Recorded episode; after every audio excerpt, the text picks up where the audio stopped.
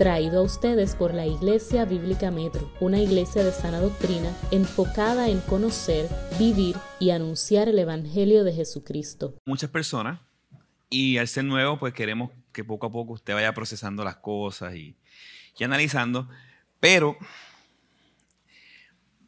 aunque es nuevo, ah, la idea es que en la semana usted pueda conseguir más material, entonces empaparse del tema. No es simplemente esperar al miércoles para tocar cualquier tema, sino que en la semana usted pueda buscar información adicional sobre los temas que estamos tocando. Ah, puede conseguir temas como cosmovisión bíblica, puede conseguir temas sobre historia de, la, de la, educación, y ahí te va analizando sobre ese tema. Así que lo digo para que no espere a la próxima semana ni nada por el estilo, sino que la semana, ya que este es el tema que se está tocando, pues empiece a estudiar el tema y indagar un poquito más en el tema. La semana pasada nos quedamos en el primer capítulo y eh, pusimos básicamente, hicimos los primeros cuatro puntos ah, de lo que sería los fundamentos o principios fundamentales de las naciones cristianas. Ah, y como esto es una clase, yo quiero hacerle preguntas a ustedes. ¿Quién me puede decir cuál es el primer principio del capítulo 1? ¿El qué? ¿Y qué es el autogobierno?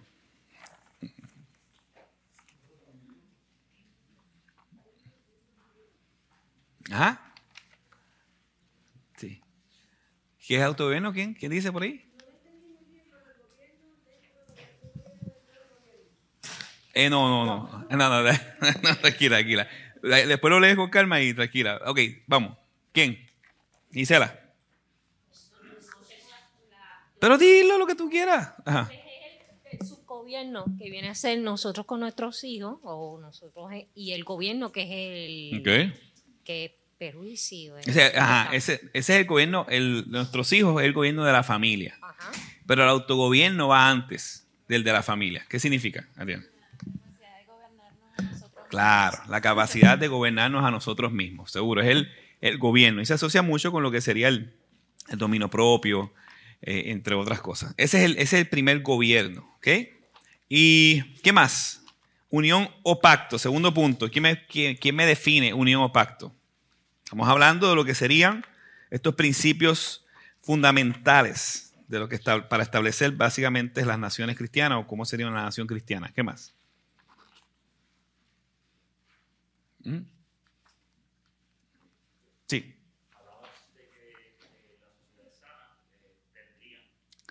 hablamos que las sociedades sanas tendrían uniones fuertes y uniones sanas que permitirían eh, que las relaciones entre nosotros y nuestros semejantes sean eh, buenas. Hablamos sobre el matrimonio, ¿verdad? Como, como la base de la unión y de los pactos. Ah, como, como un ejemplo, ¿verdad? Y vimos la, el pacto o el convenio de Mayflower, que era un pacto entre un grupo de personas para ¿verdad? establecer eh, unos parámetros, una, una vida, una sociedad.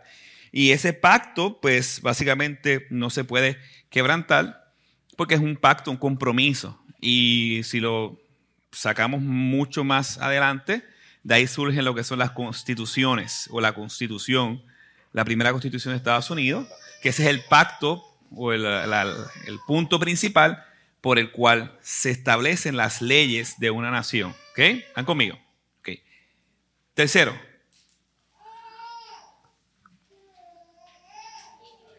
individualidad. Ok, ¿qué significa? Que cada persona...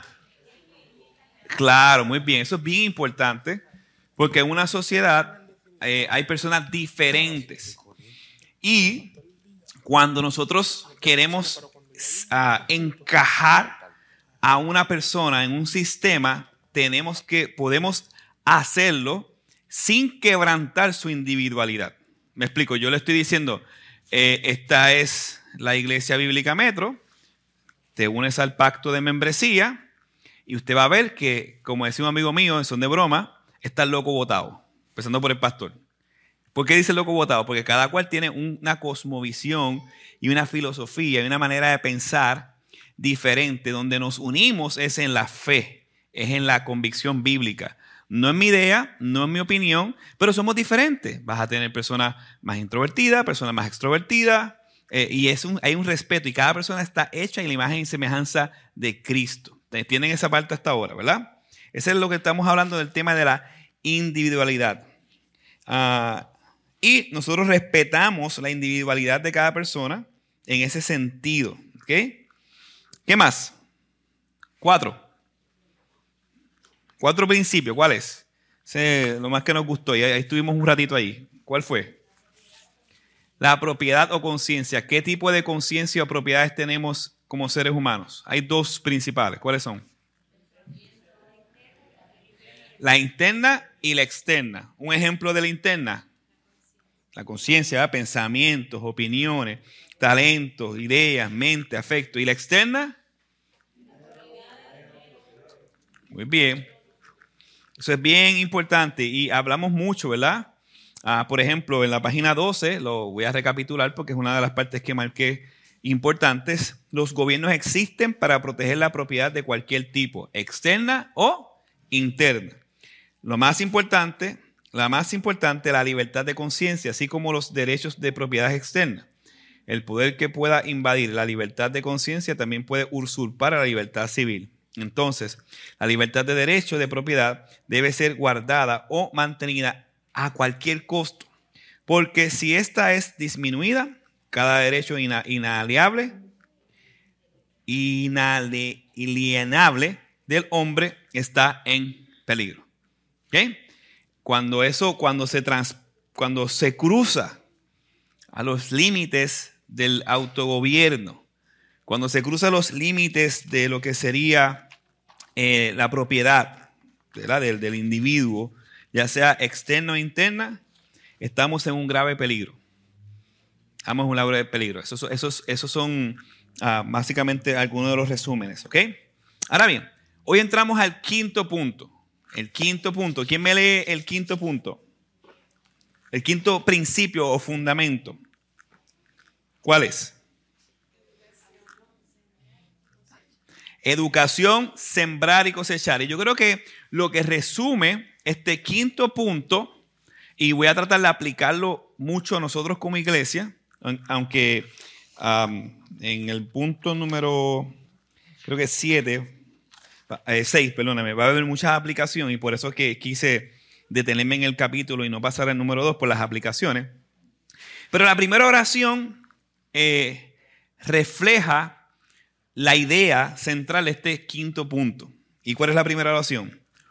Un pueblo ignorante se transformará rápidamente en un pueblo esclavizado. Así que si un, un, un gobierno mal entendido o un gobierno que quiere, que quiere ser más o totalitarista o un gobierno que quiere, uh, no, sé, no, quiero decir ser malo, sino que tiene una doble agenda, lo primero que haría este gobierno es apoderarse del sistema de educación. Porque si el sistema de educación yo lo tengo controlado, ¿qué va a suceder? pues los futuros generaciones que salgan en el sistema de educación va a ser lo que yo quiero que diga. Ah, hay, hay, muchas, muchas, eh, en el capítulo 8 voy a hablar de eso, pero yo quiero que usted entienda, y yo sé que para algunos va a ser chocante lo que les voy a decir, pero en el capítulo 8, con toda la data, usted va a darse cuenta.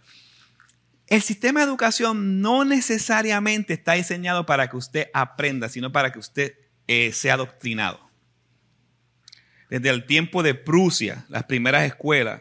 Eh, ¿Usted se ha preguntado por qué la escuela de usted cuando era niño tenía timbre? ¿Nunca se ha preguntado eso? ¿No? ¿Verdad? ¿Por qué timbre? Ah, para poder que todo el mundo a la misma hora entre al mismo lugar. Ah, ok. Pero eso viene de la revolución industrial, que tenía el timbre para empezar los horarios de trabajo. Nosotros estamos adoctrinados para trabajar, no para pensar. Y lamentablemente es la mayoría del sistema de educación que nosotros conocemos es así. Por eso que cuando una persona entra en lo que sería el que yo no, yo no pasé por homeschooling, yo, yo me crié en un sistema de educación normal.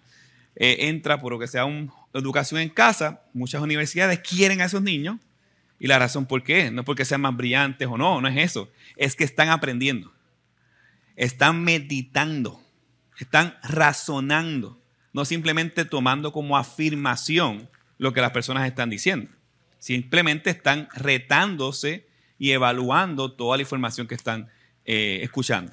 Y eso, por supuesto, lo vamos a estar hablando un poco, un poco más adelante, eh, que sería en el capítulo 8. Pero, ¿qué nos compete a nosotros aquí? Ah, voy a leer este párrafo y yo quiero que a través de lo que se diga seamos confrontados. Dice, o quién lo lee, el primer párrafo, un pueblo ignorante. Guillermo, léelo por ahí, pueblo ignorante. Sí.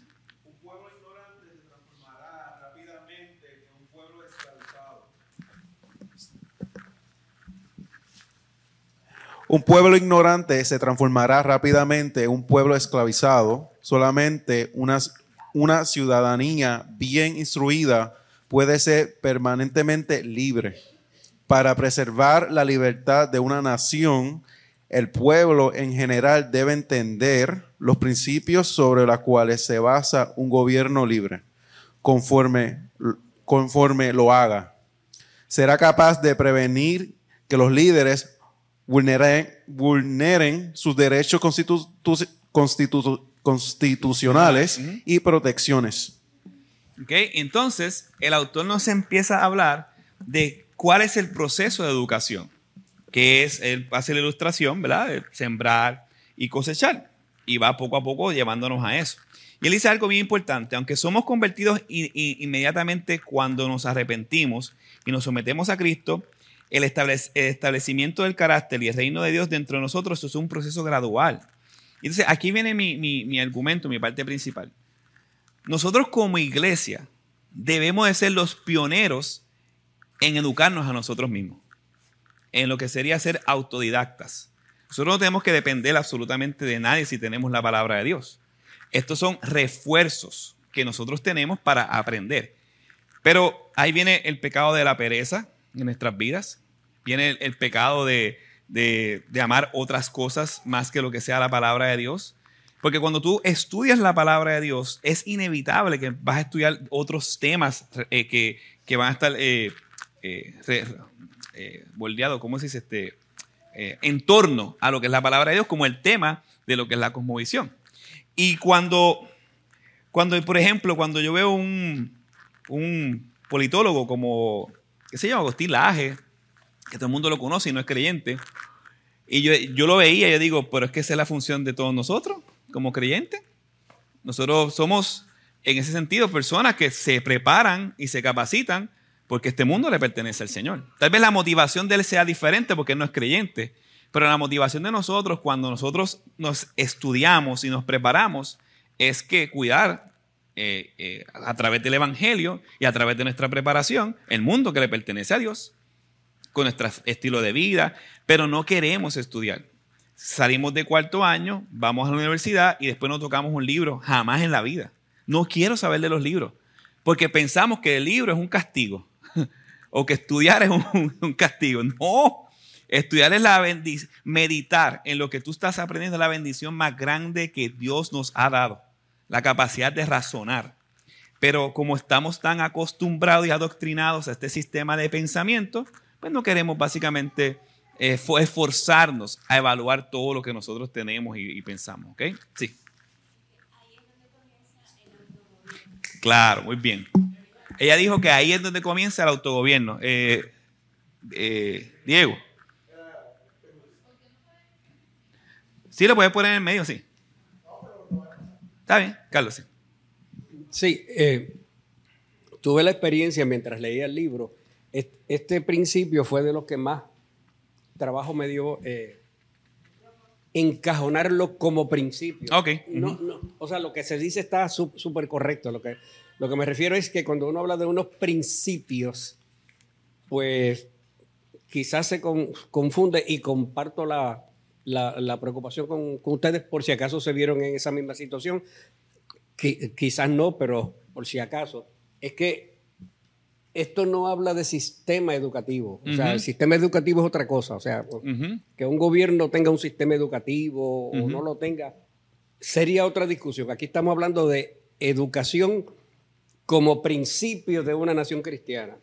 Y básicamente, pues, las últimas dos oraciones yo creo que lo resumen, que, que son para implantar la moral y la virtud dentro del pueblo y la manera de propagar el gobierno libre a las futuras generaciones. Es decir, para que el gobierno tenga continuidad, pues entonces se, requiere que, que, los ciudadanos aprendan de por qué las cosas se hacen así y no de otra manera.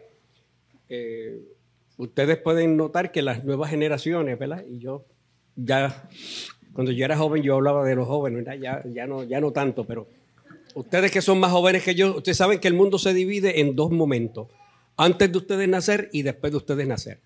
Y entonces, muchas veces cuando uno es joven, uno piensa que, que antes de uno nacer no existió mundo, que, el mundo existe desde que uno existe para acá. Y precisamente es, sería este principio el que le daría cohesión a que mantengamos un gobierno funcional en una nación cristiana por distintas generaciones. Claro. Sí, buenas noches. Eh, si él no está hablando de una educación per se, ya de, hablando eh, de, la escuela o...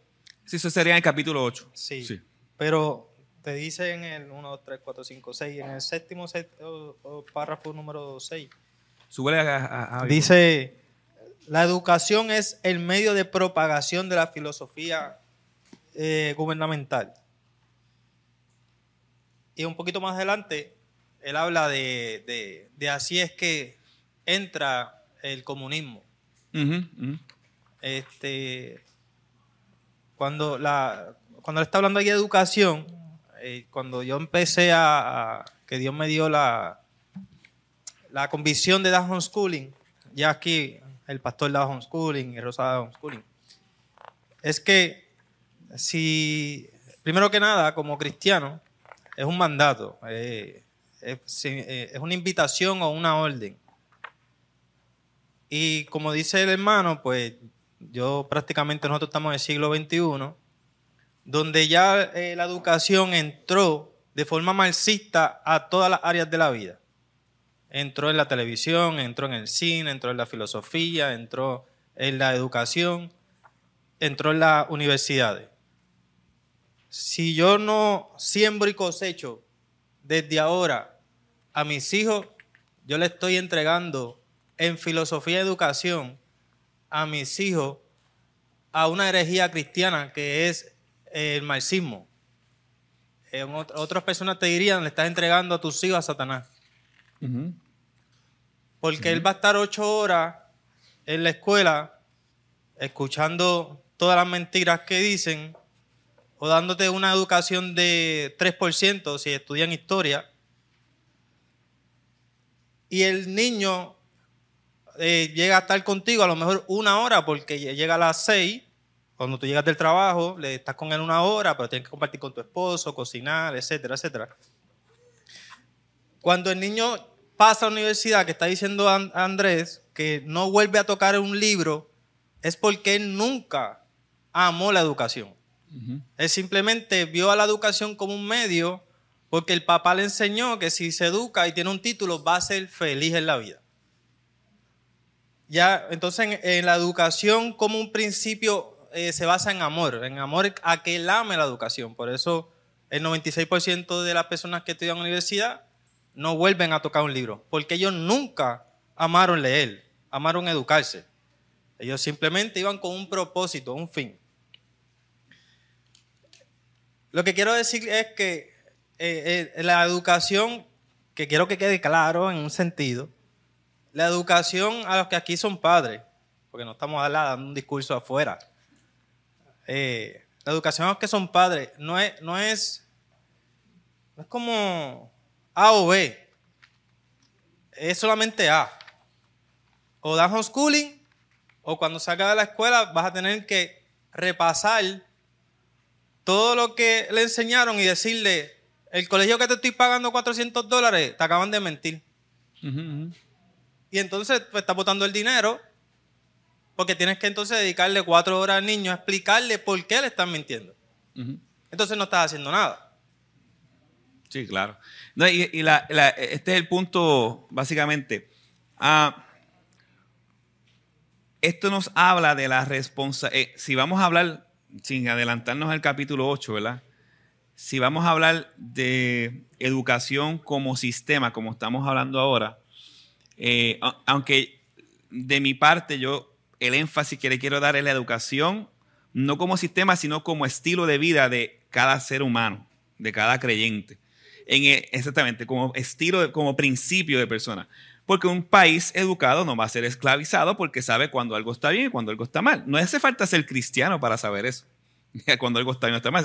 Hace falta ser educado. Y cuando yo digo educado, es más allá que simplemente embotellarme una información. Estamos hablando de razonar, de meditar, de aplicar, para entonces luego hablar sobre el tema. Es un proceso mental que no simplemente embotellarme una información.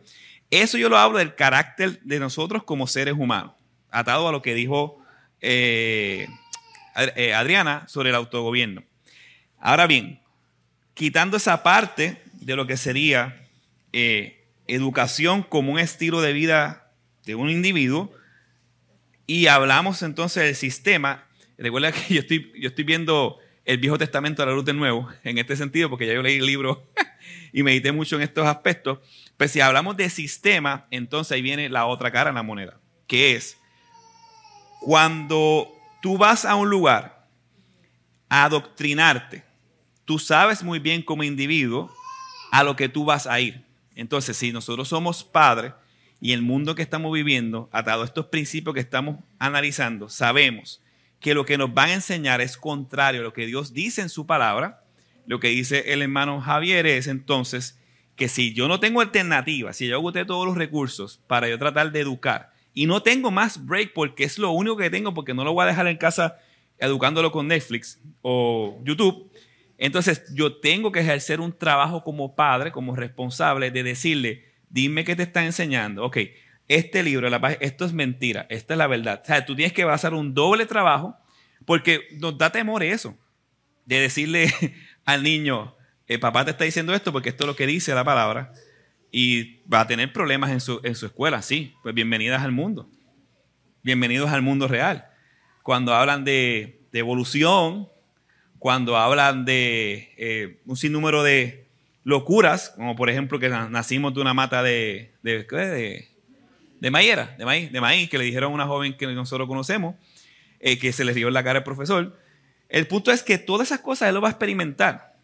Y, hay una gran diferencia entonces en nosotros como padres ejercer una función de educar y corregir el error. Eh, un pastor que se llama, primero va Víctor, hay un pastor, no, ah, un pastor que se llama eh, Paul Washer, que muchos lo conocen, y él habla sobre eso al respecto. Él dice básicamente que nosotros estamos dándole al Estado en este sentido a Satanás en el sentido de lo que están enseñándole, que es contrario a todo lo que Dios ha dicho en su palabra, no era como antes, adoctrínenmelo, edúquenmelo. Ah, analicemos eso. Y hay vías, hay vías, que eso lo hablaremos en el capítulo 8, hay vías para nosotros hacer las cosas y educar a nuestros niños como Dios manda en su palabra. Rini. Sí, yo quisiera mencionar algunos textos de la Biblia para reforzar estos puntos de la educación y de alguna forma también darle soporte a lo que están hablando sobre el amor a la educación. Que todo empieza de, a partir de Dios y de ahí entonces eh, se desarrolla todo. Salmo 119, versículo 26 y 27. De mis caminos te conté y tú me has respondido. Enséñame tus preceptos. Perdón, enséñame, enséñame tus estatutos hazme entender el camino de tus preceptos. Versículo 34. Dame entendimiento para que guarde tu ley y la cumpla de todo corazón. Ya está involucrando eh, en todo, en todo su deseo eh, el amor hacia la palabra de Dios, a que Dios personalmente le enseñe la educación. Versículo 45, y esto también habla de autogobierno. y andaré en libertad porque busco tus preceptos. Y el versículo 53, 56, eh, esto se ha hecho parte de mí, guardar tus preceptos. Es la esencia del individuo. Que Dios lo enseñe, que él aprenda a vivir conforme a la voluntad de Dios, conforme a la ley de Dios. Bien, bien. Ahora bien, y esta parte es importante. Cuando hablamos de educación, yo creo que el penúltimo párrafo resume la idea central para llevarnos al punto del fundamento número 6. Él dice, la educación involucra algo más que solo adquirir conocimiento o aprender hechos. Porque si tú adquieres conocimiento y, aprendes hechos, tú te haces un intelectual. ¿Qué contribuye eso a, la vida de la sociedad? Nada. Es, es de gran importancia la educación sobre la moral y los principios, honestidad, lealtad, preocupación por los demás, diligencia y mucho más. Y mire lo que sucede. Para un creyente, una persona que cree, esto son, se le llama la fruto, ¿verdad? Es algo práctico. Pero si tú aprendes desde pequeño a, tener esta moral y estos principios, aunque tú seas ateo o no creas en el Señor, tú vas a vivir a la luz de esos principios morales. Porque toda sociedad se basa en aspectos morales. Toda sociedad se basa en aspectos de una religión. La sociedad no sale, este es el detalle, mucha gente piensa que la sociedad sale como el Big Bang, de, así. No, la base de la sociedad es aspectos morales y es la religión de la sociedad. La religión, eh, busque un sistema budista, un país budista, y te va a ver cómo va a ser la sociedad. Vaya a un país musulmán y tú vas y vas a ver cómo es la sociedad lo que según la religión del país es la sociedad. Ahora analicemos cuál es la sociedad, la religión de Puerto Rico, si es la cristianismo o no. No, para nada. Para nada. Una mezcla entre ocultismo y otras cosas más, pero no, no es el cristianismo, eso es lo que les digo. Sí. Estamos en el moralidad. Sí, sí. sí eh, no, ahora vamos para moralidad, sí, sí. Sí, pero sí, puede, puede dar una introducción, sí. Moralidad o carácter cristiano. El número 6, ahora vamos al número 6, correcto atando lo que estás diciendo de la moralidad, un, un país budista o, en India, donde prácticamente pues, la verdad es relativa. Por eso, eh, un, hermano que yo conozco me decía siempre, yo enseño para el futuro, o sea, para las próximas generaciones. Y es así porque mi creencia viene de mi abuelo y de mi papá. Y la creencia de mi, de mi, papá viene de su abuela, de su tatarabuela, así, así, así. Eh, si tú vienes a ver las universidades, hoy en día los profesores eh, son de los 1960, más o menos. Esa edad, ese tiempo. Esa es la época de, los llamados paz y amor. Los hippies.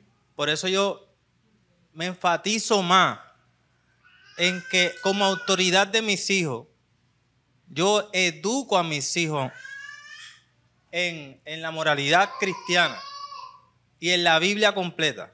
Porque un adulto como alguien me puede decir, ah, pues el budista eh, no tuvo opción.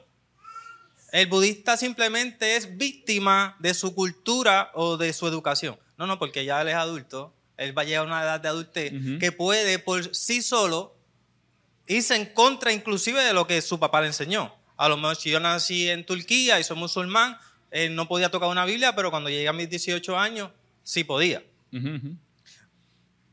Pero es mucho más difícil, lo sabemos, desde experiencias de la Biblia. Por eso Dios dice, enséñale a tu hijo desde cuando te levantas, en mediodía y por la noche.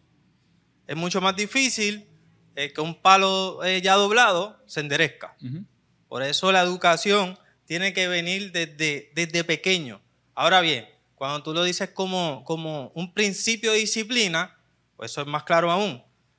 Porque si mi hijo no me ve leyendo, o no me ve educándome, claro. pues él no va, o sea, me va a ver como un simple hipócrita, como cuando alguien le dice al nene, no mienta, y alguien me llama y digo, dile que no estoy.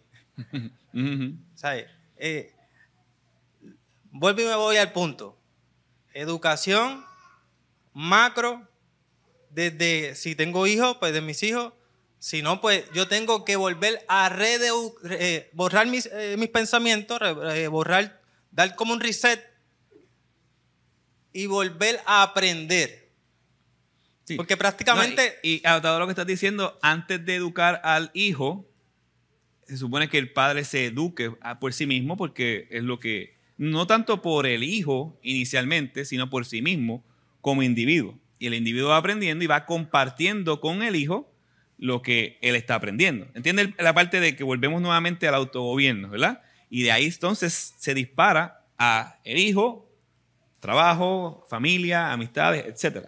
Y va transformando la cosmovisión. Sí. sí. Ok, ahora bien, punto 6, la base. Moralidad o carácter cristiano. Ya yo di la introducción de que de ahí, de, de, ahí eh, sale básicamente todo lo que sería el sistema de pensamiento, leyes, etcétera, ¿verdad? De lo que sería una nación a través de lo que sería la moralidad o el carácter de su religión. Samuel Adams, el padre de la Revolución Americana, dijo, mientras el pueblo es virtuoso, no puede ser sojuzgado, pero una vez que ha perdido su virtud, estará listo para rendir sus libertades al primer invasor externo o interno. Y entonces, la parte más importante ah, de esto lo vemos en la página 15, en el segundo párrafo. Él dice, en una nación virtuosa las reglas serán morales. Esto produce más libertad. Y, si a nosotros vemos a, nuestra nación, ¿verdad? Estados Unidos como, como una base, de hecho todavía quedan elementos conservadores y morales en, la nación, aunque ah, por internet parece que todo está perdido, pero no es así. Cuando tú vas allá, hay estados que culturalmente, con mis propios ojos, yo he visto la moralidad en práctica. He visto una ardua disciplina de trabajo. He visto honra a, los jefes. He visto puntualidad. He visto que hasta enfermos van porque quieren trabajar y echar hacia adelante para su vida y por consiguiente su país. Ah, he visto gente preocupada por otras personas. Y no estoy hablando de cristianos. Estoy hablando de la, de la, de la, de la nación en sí, del, del, del, Estado en sí. Y yo lo he visto. Y no es simplemente decir Dios te bendiga como dice aquí. Eso es un cliché. Estoy hablando de práctica. Eh, porque la nación se basó en esa moralidad. ¿Y, y, y cómo, cómo, analizamos básicamente la práctica? Eh, ¿Qué características hay en esos ciudadanos que están viviendo eso? Y ahí que yo quería detenerme la página 15 al final. Mire lo que dice. Enseguida se encuentran algunas características de ciudadanos virtuosos. ¿Ve? No le llaman cristianos, le llaman virtuosos. Ciudadanos, exactamente. No, no, no cristianos. ¿Por qué? Porque hay cristianos, es lógico que va a vivir así. Pero una nación va a ser redimida no solamente en el asunto de su salvación, sino que también puede ser redimida en el asunto de su cosmovisión y de su práctica. Y eso es lo que estamos tratando de llevar aquí tendrá una preocupación. ¿Quién me lee el primer punto? Tendrá una preocupación. Tendrá una preocupación por el bien común. Tendrá una, preocupación por el bien común. Por encima de su propio interés. Por encima de su propio interés. ¿Ves?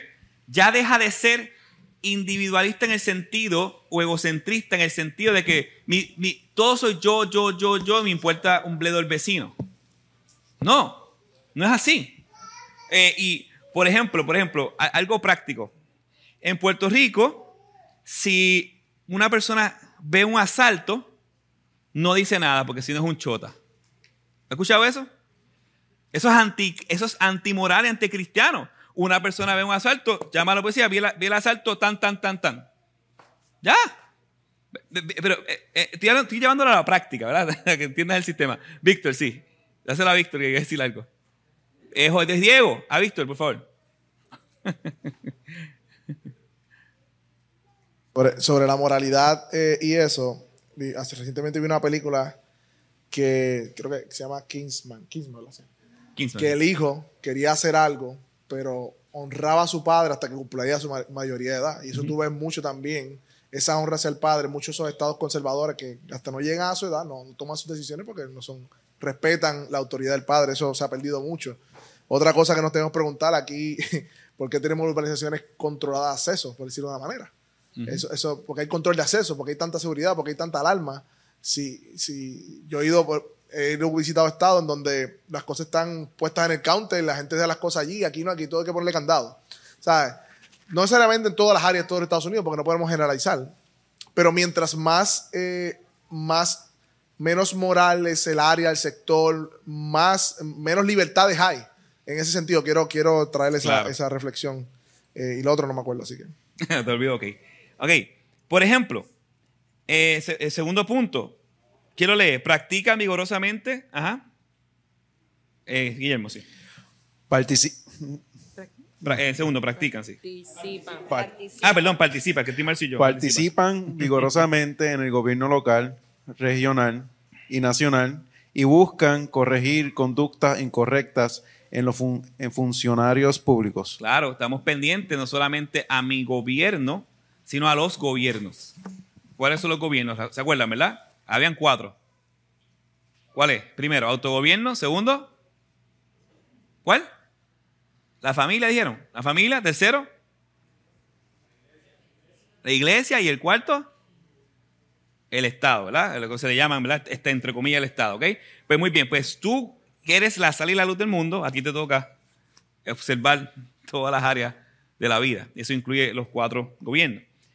Si es, eh, si es necesario arriesgar su vida, fortuna y honor por su país, es el verdadero patriota. No es el patriota de aquí de Puerto Rico que tumban estatuas y vandalizan y... Oh, patriota, eso, eso tiene nada con patria, eso es ignorancia. Eso, es lo que estamos viendo es ignorancia. O vamos a derrocar a este gobierno porque un mensaje de texto y le... Nah, miren, familia, eso es babosería.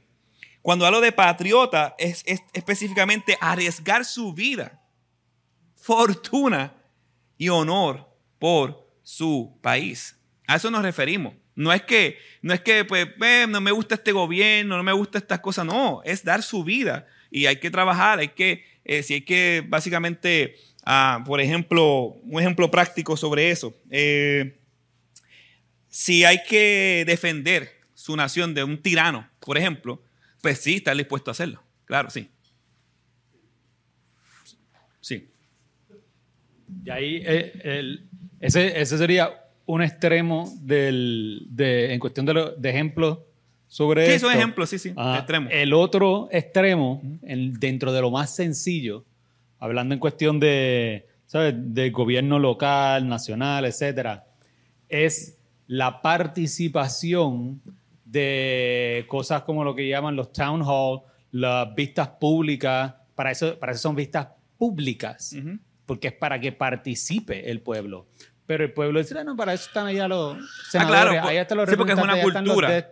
y, y, es como que le, le pasan su responsabilidad a, otros. ¿Y quiénes son los que terminan realmente participando? Pues mira, los que son este, fanáticos, los que son fanáticos políticos, los que son, este, tú sabes, que, que están tratando de empujar unas ideologías este, algaretes o lo que sea. O sea, los que tienen cierta agenda son los que están activamente muchas veces participando, y mientras que el resto del pueblo, pues entonces no se está, no, no está siendo este, proactivamente activo. Claro, y vamos, pero vamos a más. Y, Antes de, y, más, mucho antes de llegar a ese punto, quiero ser más práctico en nuestra vida cotidiana. Ese es un punto práctico, pero quiero ser más práctico.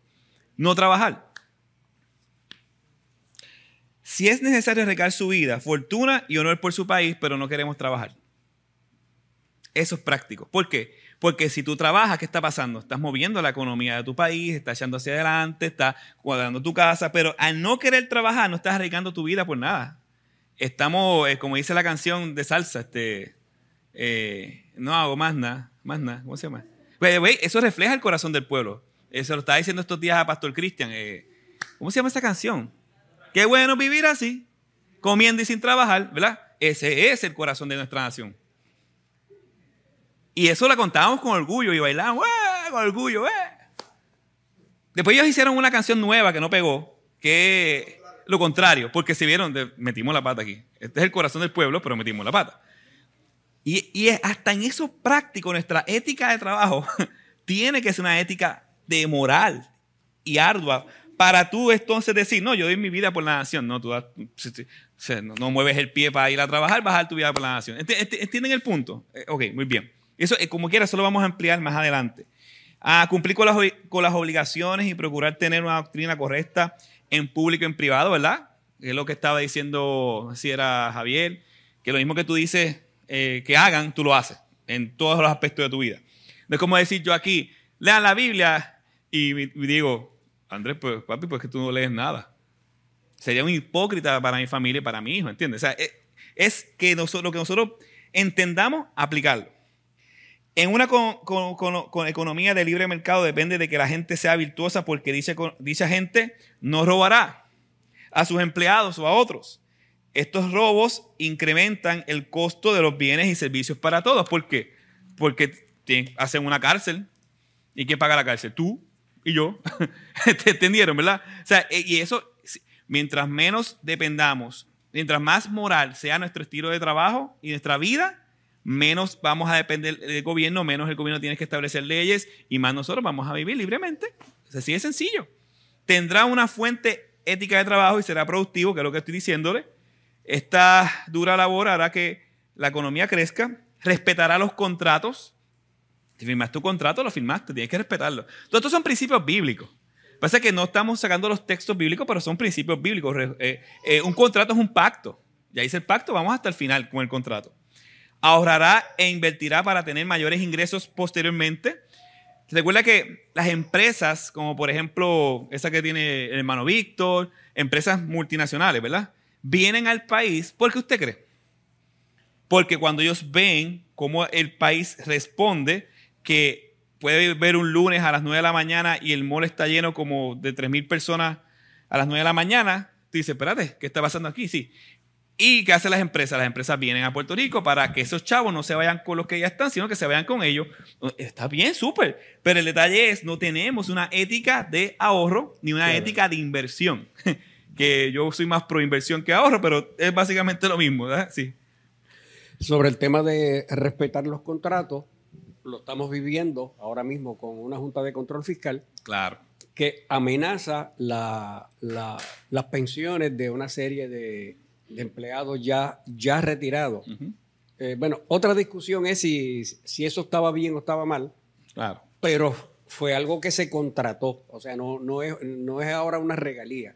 Y entonces, creo que por primera vez vemos un ejemplo. Es decir, pero bueno, acá, que tengo yo que ver con otras cosas? Pues si este, ese fue el contrato conmigo, que yo me retiraba, y, y, ahora, y ahora que ya estoy retirado, ya no puedo echar para atrás. O sea, yo, yo contaba con ese dinero y que venga alguien a decir, no, vamos a bajarle un 8%.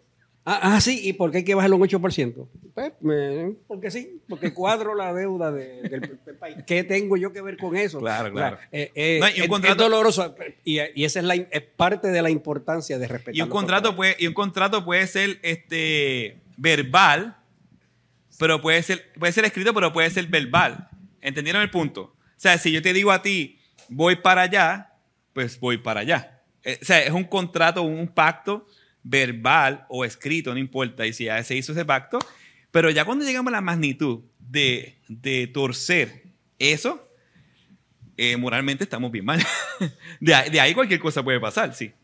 Bueno, el, más alto funcionario de este país, creo que ahora mismo hay una, un asunto de que está recomendando para un juez a el esposo de la ex gobernadora entonces, eso está, todo el mundo está pendiente a eso también. Entonces, cuando dice aquí fuerte ética de trabajo, pero eso lo vemos todo el tiempo en la política. Claro. Los panas de los panas de los panas.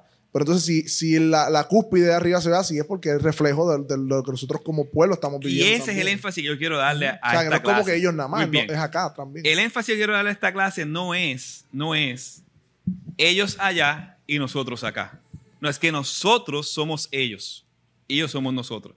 Porque eh, ellos, ellos vinieron de Marte. No, ellos nacieron algunos, se criaron algunos aquí, y es producto de lo que nosotros como cultura, no moral, sino inmoral, eh, hemos cosechado. O sea que no, no se vaya tan lejos, porque es fácil, es fácil, dice la línea que no quiero, que no queremos caer. Es fácil simplemente verlos a ellos como los malvados y nosotros somos los buenos. No, no, no, no. Nosotros somos parte del problema. Eh, y alguien dijo una vez, y lo repito cien veces, el gobierno refleja el corazón del pueblo, porque sale del mismo pueblo. Claro que eso no nos aplica a todos nosotros, porque hay gente aquí que me consta que vive bajo principios bíblicos. Pero en overall, así como Isaías, como los profetas, se incluían en el dolor del pueblo, eh, también nos debe doler a nosotros porque somos, de, somos parte de ese problema. Y si tú, por ejemplo, y si tú llegas tarde, por ejemplo, eh, es que quiero irme a lo simple, eh, ¿entienden el punto? Llegan tarde, me acuesto tarde y al otro día tengo que trabajar, pero llego tarde porque me acosté tarde. Y claro, un efecto dominó, un efecto en cadena. Entonces, es fácil decir, mira, ellos allá, sí, pero en mi bodos operante en diario como estoy viviendo yo, ¿entiendes? Esa es la parte que quiero llegar, eh, Javi. ¿Lista? ¿Sí? ¿Sí? No, estamos, estamos en el 6. Ah, es cierto que sí. Así que ahorra, invierte para tener mayores ingresos, se, se, eh, se preocupará por su descendencia y procurará dejarles un país más grande que lo que recibió. Eso básicamente algo parecido de lo que dijo Javi, que él enseña, que un pastor dijo, yo enseño para futuras generaciones, claro, era aquí, pero también viendo a más allá, no desperdiciará los recursos públicos y serán buenos administradores del medio ambiente. Y no, claro, cuando dice medio ambiente, no se vaya a, a los calentólogos ni nada por el estilo, porque eso es una cogida tonto para sacar chavo. Eso después lo hablaremos cuando lleguemos ahí a la clase. Eh, y esto yo le puse PR, y, lo voy a leer. Eh, por el contrario, una falta de carácter en el pueblo puede producir lo siguiente un estancamiento o declinación de la economía. El que lee economía sabe cómo estamos nosotros. Leyes corruptas. Falta de tranquilidad en la transición del poder político después de las elecciones. Un sistema militar corrupto que puede tomar el control del gobierno civil y trata de resolver los muchos problemas que resultan de la falta del carácter del pueblo. Eso básicamente resume eso. Punto 7. Del, Fe en Dios y en su palabra. Del punto 7, yo creo que este es el mejor capítulo, por lo menos en base, en macro, a todo el libro. Sí, yo, puse importante. Eh, hace poco alguien me preguntó, ¿ustedes no van a, un sentido a cambiar Puerto Rico? Y yo dije, no. Para nada. Pero si empiezo como individuo y empiezo con mi familia, puede ser que las próximas generaciones, Alexander, Diego, sean los próximos eh, legisladores o whatever. Claro. Pero este es el problema, que en realidad no tenemos fe en Dios en su palabra. Ustedes hablaron ahorita de la cárcel, un ejemplo. Yo preguntaría, ¿dónde está la cárcel en la Biblia? La cárcel es estipulada por un sistema socialista donde el que me roba lo metemos preso entonces lo premiamos con darle comida y la comida ¿dónde sale? De mi impuesto. Entonces me robaron, tengo que pagarle para que le esté bien y además de eso, nunca hay retribución. ¿Y que la Biblia enseña? El que roba tiene que devolver el doble o trabajar para la persona que robó. Eh, Hoy en día yo podría decir que la mayoría de los que profesan ser cristianos creen en calentamiento global y creen que la naturaleza está molesta porque nosotros estamos cortando los árboles. Pero ¿qué dice la Biblia? Claro. Que el, fin del mundo es cuando el Señor venga eh, quemando los elementos y que la tierra es para subyugarla y que para que trabaje para mí. Eh, son dicotomías. Yo digo ser una cosa, o contradicción digo ser una cosa, creo una cosa, pero no tengo fe en su palabra. Eh, cuando hablamos de los contratos, un ejemplo, o, los políticos, es por la Biblia también. Yo, si yo puedo observar, si yo voy a hacer contrato, eh, un ejemplo, voy a montar un, voy a hacer un negocio, voy a hacer un contrato y hago un contrato con un impío, ¿qué muy probable me va a pasar? Que me va a romper el contrato. O me hago socio de un impío los políticos, por la misma Biblia. Escogemos los políticos sin principio. Eh, aquí un Puerto, un Puerto Rico básicamente dice cristiano. Cuando una persona que realmente lee las escrituras y veía los debates para el gobernador, o no votaba por ninguno, O por ninguno, o por los que tenían unos principios más fundamentales, que era el proyecto de dignidad. O por ninguno. Claro. Sí, y, el, punto, el punto es importante. Eh, por ejemplo, aquí quiero enfatizar sobre la fe en Dios y en su palabra lo siguiente. Con el principio de individualidad veremos que la singularidad y el valor del hombre se deriva del hecho de ser creado por Dios. El hombre llega a ser autogobernado en la medida en que se sujeta a Dios y a su verdad.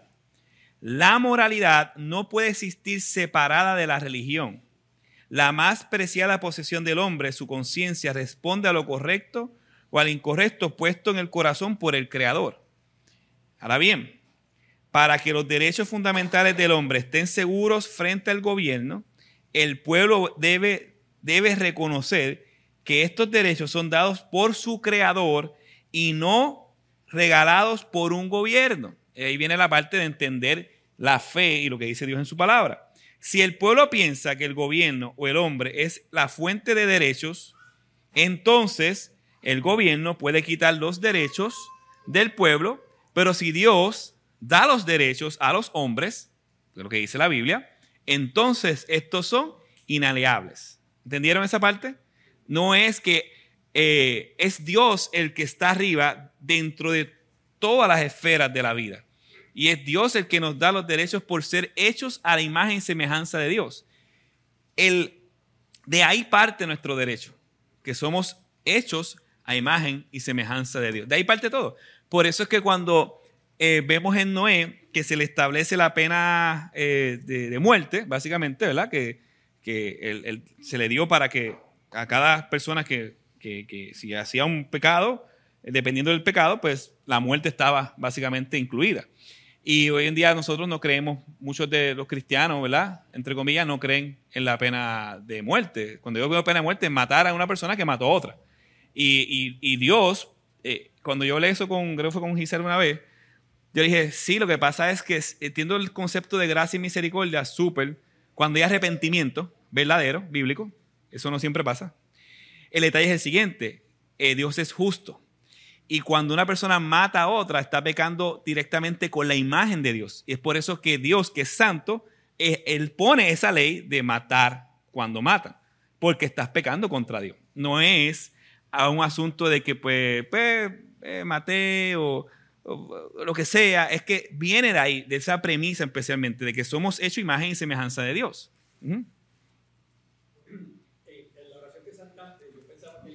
¿Cuál, cuál, cuál? Ahí en el... En, Lado 16. dice, lo más preciado de la posesión del hombre, su conciencia, responde a lo correcto, lo incorrecto, puesto en su corazón por el Creador. Esa que viene, la fuerza mayor para traer unidad entre el pueblo es una fe común. Claro, los políticos y todo el mundo cuando dan los discursos estos piden unidad, tenemos que unirnos. ¿En qué es que nos vamos a unir? Explícame, o sea, ¿cuál es la unidad? O sea, estamos todos los vecinos de Carolina, de, aquí, de la... Tenemos que unirnos. O sea, todavía eso está en el mensaje. Parte de las cinco solas allá. Sola gracia, solo Cristo, sola fe.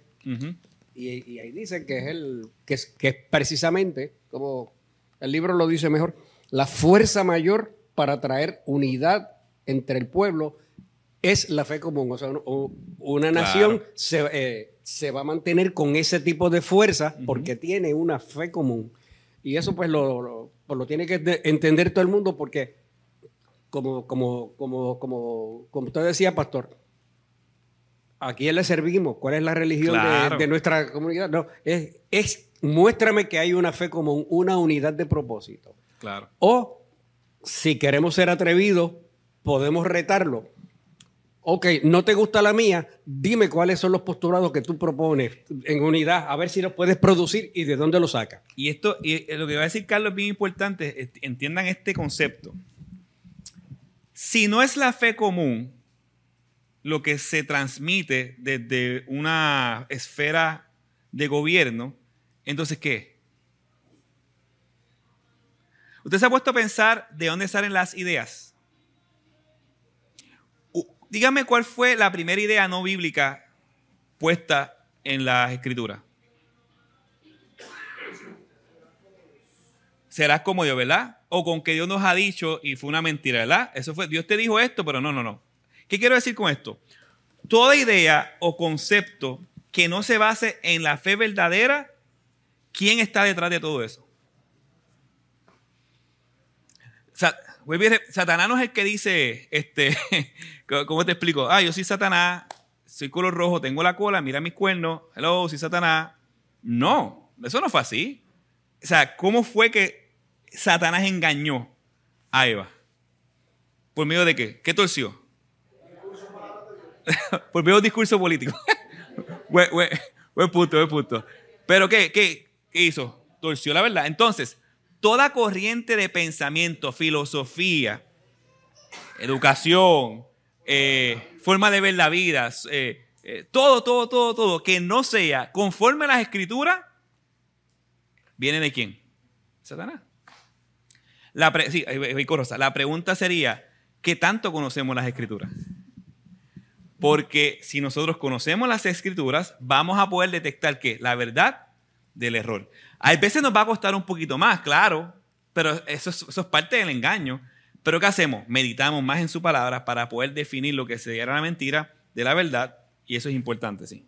Hay una película de, de, Legos que ah, no me acuerdo bien el nombre, pero... Lego Movie. Ajá.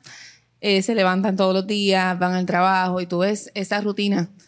Eh, y yo creo que la mayoría de nosotros estamos dentro del mar, estamos nadando con la corriente y nunca nos ponemos a pensar si esa corriente es, está de acuerdo a lo que dice Dios.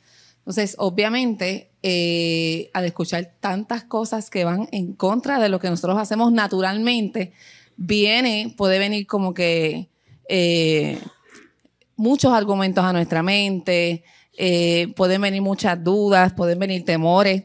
En el caso de la educación, es un tema que yo sé que como madres, el decir, wow, yo tengo que educar en casa, de momento pueden venir muchos miedos, muchos temores, pero les puedo decir que el Señor, a la medida que va abriendo los ojos, Él equipa. A la medida que el Señor pone un peso en el corazón, eh, Él va abriendo el camino. Si, si hay madres aquí que pues tienen dudas en cuanto al tema, yo, yo diría que oren, que lo pongan en las manos del Señor, porque estos temas no salen por casualidad. Eh, y yo creo que Dios quiere despertarnos. Estamos, como hemos leído, eh, viviendo en un mundo bien corrupto y no podemos ser ese pececito que va con la corriente, aun cuando puedan venir muchos argumentos a nuestra mente. Tenemos que ver con los ojos de Dios. Tenemos que ponernos sus lentes y abrir los ojos porque definitivamente Él tiene un propósito con este tema que estamos hablando acá. Sí, y aquí con Carlos, y después voy a decir unas palabras ahí. Nosotros somos. ¿Nimo era el que iba en contra de la corriente? Nimo, no me acuerdo, ¿no? No es que me acuerdo, ¿verdad? Esa película. Pero nada, nosotros somos la diferencia. en ese sentido, sí. Sí, sí que eh, hay, hay una oración bien importante. Eh, la leo, este, eh, los que quieran, los que sean maestros de español pueden buscar una mejor traducción a la que está aquí, ¿verdad? Porque pero dice, al estudiar el desarrollo de la libertad individual y civil, es fácilmente aparente que la ley cristiana ha proveído leyes que han producido el mayor grado de libertad y prosperidad en la historia. Pero, pero no, eh, no se fijen en el, el, gramatical. eso, no, es, lo importante. Es, el, la idea, la idea. es el concepto. Claro. Que la, el cristianismo ha producido el mayor grado de libertad y prosperidad en toda la historia. Hay algo un poco difícil de manejar en estas generaciones y es que nos quieren eh, abofetear con la propia constitución. Y entonces cuando se levanta algún principio religioso, dicen, no, no, no, es que aquí hay una separación de iglesia y Estado. No, no, no, no, no, no te puedes meter en eso, hay separación de iglesia y Estado. Y entonces, este, la pregunta que, hay que hacerle a esas personas, ¿y de dónde salió eso de separación de iglesia y Estado? ¿Quién identificó en la historia ese principio de separación eh, de, iglesia y Estado si no fueron los propios reformadores basados en principios cristianos? Así que una, una como dijo aquel gran filósofo puertorriqueño, una cosa es una cosa y otra cosa es otra cosa. O sea, es bien importante que entendamos que esa, e, ese concepto de separación de iglesia y Estado, esa comodidad y esa, y esa belleza constitucional que nos da una libertad religiosa y sabiamente no le puso apellido, le llamó libertad religiosa porque quiere proteger tu concepto de ideas y demás, pero eso no significa que tú vas a, romper los cimientos de una sociedad. Es un manejo difícil, créame, aún para los abogados lo van a escuchar como, como, como nos nos tildan cuando tratamos de manejar este tema. Es bien complicado. La culpa la tienen ustedes que le dejaron todo esto a los abogados y ahora los abogados andan diciendo lo que les da la gana y, tenía que todo el mundo estar hablando de esto. Claro. Y, y también si vamos por culpa, la culpa también es de, de los pastores, que no tocamos este tema. Claro. Eh, hay unas ovejas que hay que alimentar y, el tema de cosmovisión está claramente en la Biblia. Tengo dos versículos para que volvamos a la idea de la de lo que estamos en, mente absorbiendo como verdad lejos de la palabra de Dios. Mire lo que dice Pablo. Estos dos versículos hablan de filosofía y cosmovisión. Tal vez usted nunca lo ha escuchado con esos statements que acabo de decir, pero los voy a leer. Dice, Pablo tiene claro que el cristiano está en una batalla no contra carne ni sangre, sino contra principados, contra potestades, contra los gobernadores de las tinieblas del siglo, contra las huestes espirituales de maldad en las regiones celestiales. Efesios 6, 12. Y eh, segunda de Corintios 10 dice, las armas de nuestra milicia no son carnales, sino poderosas en Dios para destruir, para destrucción de fortalezas, derribando argumentos y toda altivez que se levanta contra el conocimiento de Dios y llevándolo cautivo todo pensamiento de la obediencia a Cristo. Hay dos textos aquí que está hablando de cosmovisión y de filosofías e ideas.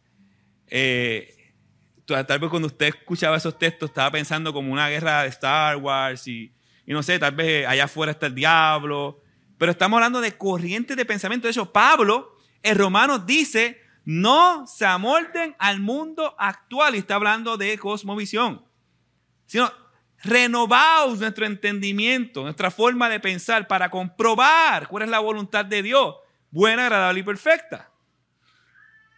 Nuestro deber es renovar nuestros pensamientos con la palabra para poder detectar la verdad del error. No abrazar el error como si fuera verdad porque me lo dijo una figura de autoridad. ¿Están entendiendo ese punto? Ok. Dos cosas más y con esto acabamos. Ah, Ah, y algo que dijo eh, Carlos sobre el párrafo del el desarrollo de la libertad civil. ¿Sabe cuándo empezó el desarrollo de la libertad civil? ¿Tienen una idea? Cuando se tradujo la Biblia al idioma del pueblo. Eh, va a llegar el capítulo que usted va a ver en la historia, donde eso no existía literalmente, un periodo eh, donde la Iglesia Católica Romana tenía el control absoluto de la palabra, usted sabe todo eso en el aspecto religioso. Pero también eso tuvo consecuencias civil, porque recuerda que la Iglesia Católica Romana también tenía elementos civiles, era como un tipo de gobierno. Tan pronto empezaron las traducciones, la sociedad civil, la libertad civil empezó a hasta el día de hoy, que está volviendo a ser amenazada nuevamente. ¿Alguna pregunta? ¿Alguna? Creo que, creo que sí, ya terminamos el, el capítulo. Sí. Sí. Este, ¿Mm? El hermano había este, tocado ahorita del, de en cuanto a la separación de iglesia y Estado. ¿Mm? Es que eh, la separación de iglesia y Estado es algo que tiene como propósito limitar que el Estado imponga al pueblo, a la iglesia, Este, al, al, pueblo en general, algún tipo de religión, sino que el, pueblo en general, ellos tienen libertad de ellos tomar sus decisiones en cuestiones de lo que... De, es cierto, pero originalmente no era así. Es cierto, no, es, no, es, no es al revés de que la, la iglesia no pueda ser ah, partícipe del Estado. Pero es unidireccional. Sí, pero originalmente era que el Estado no podía inmiscuirse con la, no, pero, sí, pero con la fe de la nación. Pero no que cada cual creyera lo que quisiera. Originalmente es que el Estado no podía inmiscuirse, que by the way, eso, es un, eso se envió una carta, básicamente, que iba directo. Bueno, el libro lo habla. Es una carta de Thomas Jefferson. Por eso es. Pero era que el Estado no podía inmiscuirse con la fe de la nación, que era específicamente el cristianismo.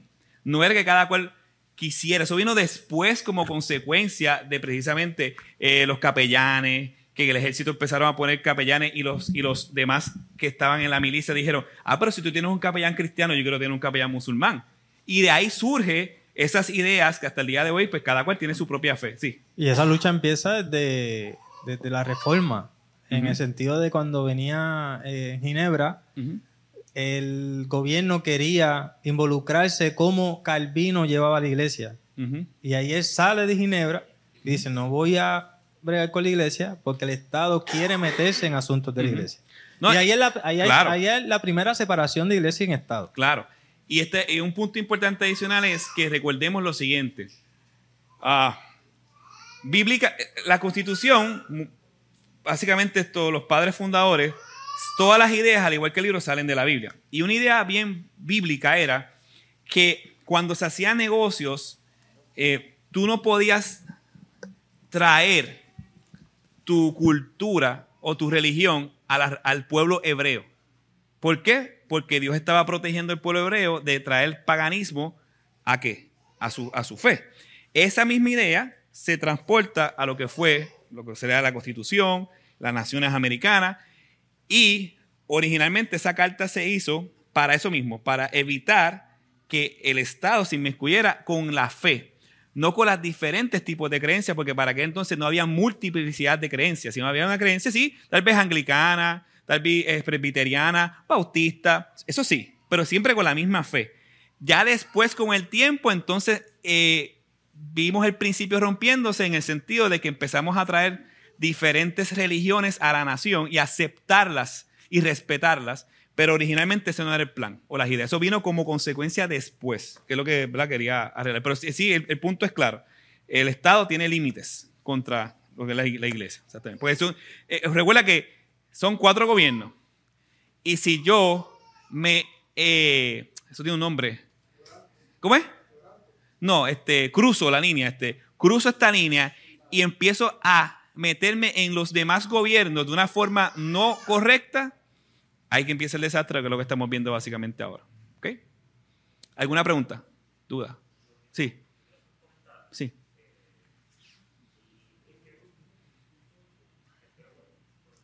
Sí. No, ya, ya, ya, sí. Sí. Gracias. Gracias. Eh, mira, eh, pues con esto que estamos aprendiendo, estoy teniendo eh, confrontaciones con lo que tengo ya en mi mente, ¿verdad? Pues por tantos años eh, se nos ha enseñado que los creyentes estamos supuestos a solamente servir a Dios, ¿verdad? A través de los dones que Él nos ha dado por su gracia en la iglesia para avanzar el reino. Eh, pero no se nos ha inculcado este pensamiento o esta idea, ¿verdad? Que estamos compartiendo, que nosotros debemos servir a Dios involucrándonos en el gobierno, involucrándonos en todos los aspectos de nuestra vida. Eh, se nos ha promovido que nos debemos distanciar eh, y que al mundo lo debemos traer a nuestra cancha y en nuestra cancha traerle nuestros valores y tratarlos, ¿verdad? De forma que se conviertan al evangelio. Por eso siempre he tenido conflicto con traer a personas no convertidas o que no conocen al Señor a nuestras reuniones sin antes haberlos preparado, haberles hablado, sin antes haberles ministrado, porque en ocasiones nuestras reuniones tienen cierto lenguaje o, cierta forma que si yo no soy creyente no lo comprendo, ¿verdad? Siempre eh, he tenido esas, ¿verdad? esa situación. Eh, si voy a traer a alguien, debo hablarle del Evangelio, testificarle que pueda haber reflejado el Evangelio en mi vida para que comprenda lo que estamos haciendo como congregación. Y con esto culmino. Eh, ya que no hay una separación entre lo sagrado y lo, y lo secular, porque somos creyentes y debemos modelar el Evangelio en todas las áreas de nuestra vida, eh, no solamente predicaremos para que las personas se conviertan a Cristo, para que sirvan al Señor con sus dones para la mutua edificación, sino también predicaremos para que la gente sean ciudadanos que reflejen a Cristo en sus trabajos, en las, en las escuelas, y los incentivaremos a que si Dios ha puesto en su corazón que sea un político, que lo sea. Eh, porque esta imagen de los políticos que tengo en mi, en mi mente son personas corruptas que el poder los ciega y aunque alegan ser cristianos, no lo son como, ¿verdad? como hemos visto pues, por tantos años en nuestro país. Sí, ah, tienes, como tres o cuatro pensamientos, estoy tratando tan, tan de hacer... Pero, pero, pero para decirte más o menos, para decirte más o menos. No, no, está bien. Qué bueno que estás meditando en eso, gloria a Dios, eso es parte del proceso. Ok, un, pensamiento primero. Traer la gente de afuera a la iglesia, ¿verdad? Por ejemplo, a los, a los inconversos. Y entonces, en mi terreno, en mi cancha, entonces aquí yo meto mano. Ok, la iglesia se supone que sea eh, la iglesia de los, de los santos, de los, de los justos, donde se reúne los salvados de Dios a adorar a Dios. De que sí va a haber momentos en que tú quieres invitar a una persona para que escuche el Evangelio, amén. Pero yo te animo a que sea la inversa. Que en vez de tú invitar a la persona, no tengo problema con invitar gente a la iglesia. Dios puede salvar a una persona, y muchos aquí hemos sido salvos a través de predicaciones. Pero que más que traerlo a mi cancha, sino que nosotros vivamos en la parroquia celestial que viene siendo el mundo, la parroquia, el mundo, eh, como ese, eso es una frase de Wesley, pero me gusta, eh, mi parroquia es el mundo, decía Wesley, en sentido de que la iglesia no es esto, sino es yo viviendo el Evangelio afuera, invirtiéndome en la persona, tomando café con la persona, evangelizando a la persona, y si Dios la salva, pues un proceso de discipular tú, y después traerla, súper, pero que ese mindset sea al revés, o sea, que sea que más de venir acá, que tu vida, eh, que tú puedas invertirte en otro para que otros conozcan el Evangelio. ¿Ok? Pero no, no, tiene nada de malo invitar a gente, pero estoy hablando en ese sentido. Entonces, dijiste otra cosa más, si me acuerdo. Tengo cuatro pensamientos. Ah, ese fue... Ajá. Ah, pero ¿qué dijo específicamente eso de él? No me acuerdo. Ajá esa idea, ¿verdad? Que de, esa, de esa idea de que esto es sagrado, esto es espiritual, eso, eso estás hablando. Ok. El sacerdocio creyente, ok. Pues básicamente es eso, no sé si. Pero hay una pregunta más que me has dicho. Ajá. Ajá. Ajá. Como Dios pone y quita reyes, Ajá. tenemos que entender que Dios pone reyes. O, sea, y eso es parte del proceso. en, el, en el proceso de conmovisión no hay nada, no hay ningún. O sea, no es que aquello es el mundo, no, no, eh, el, gobierno civil eh, es un concepto distinto al mundo, en ese sentido. pues, creo que hay que quizás, si se está refiriendo al mundo, pues eh, es acertada la observación. Si estamos hablando del gobierno civil, pues el gobierno civil puede ser puede estar glorificando a Dios o puede, o puede estar siguiendo las corrientes del mundo, como, se haya organizado. Yo creo que esa fue eh, o, algo más que tengas, que quieras recapitular un punto más y ahí te contesto, sí. No, no, tranquilo. Realmente lo que quería, eh, lo que quería compartir sin complicarme tanto, ¿verdad? Tengo esa dificultad que me complico, eh, pero básicamente lo que quería compartir era que he, podido comprender que esta separación que por mucho tiempo me fue inculcada, más bien, ¿verdad? Un pensamiento incluso hasta legalista, en donde las cosas del mundo son las cosas del mundo y las cosas de la iglesia son las cosas de la iglesia. Y si Dios te llamó, es para que sirvas dentro de la iglesia. No en el mundo que Dios, ya. Y, no a que... Claro, ya te entendí. Ahora sí, sí, claro, ya entendí la idea. Y ahora estás rompiendo con esa idea, rompiendo esa pared de que no es yo aislarme y estos dones y talentos para mí, sino que estos dones y talentos y mi vida completa es para Dios. Eso incluye todas las esferas de la vida. Básicamente la idea Súper, muy bien, gloria a Dios, por eso, claro, claro. Bueno, ¿no hay más preguntas? ¿No? Ok, ya sabes.